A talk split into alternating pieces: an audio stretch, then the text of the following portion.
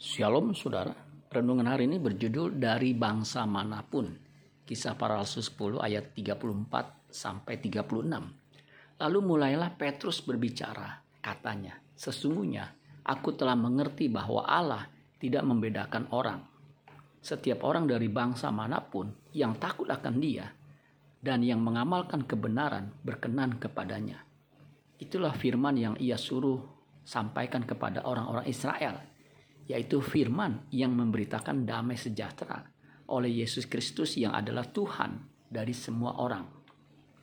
Setiap orang yang takut akan Allah dan yang melakukan apa yang benar berkenan kepada Allah. Kisah para Rasul 10 ayat 35. Namun di setiap bangsa, orang yang takut akan dia dan melakukan apa yang benar berkenan kepadanya. Jadi tidak penting dari mana dia berasal, asal dia menyembah Allah yang benar dan melakukan apa yang benar, akan diterima Allah. Kisah para Rasul 10 ayat 35 versi mudah dibaca. Allah menerima setiap orang yang menyembah dia dan melakukan yang benar. Tidak penting dari mana ia berasal.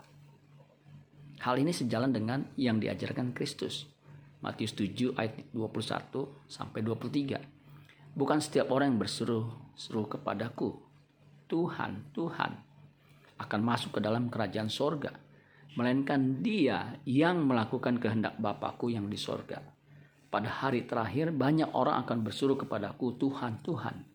Bukankah kami bernubuat demi namamu, mengusir setan demi namamu, dan mengadakan banyak mujizat demi namamu juga?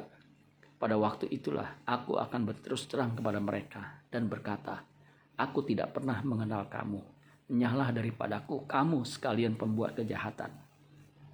Jadilah orang benar, karena ini menyenangkan hati Allah. Amin buat firman Tuhan.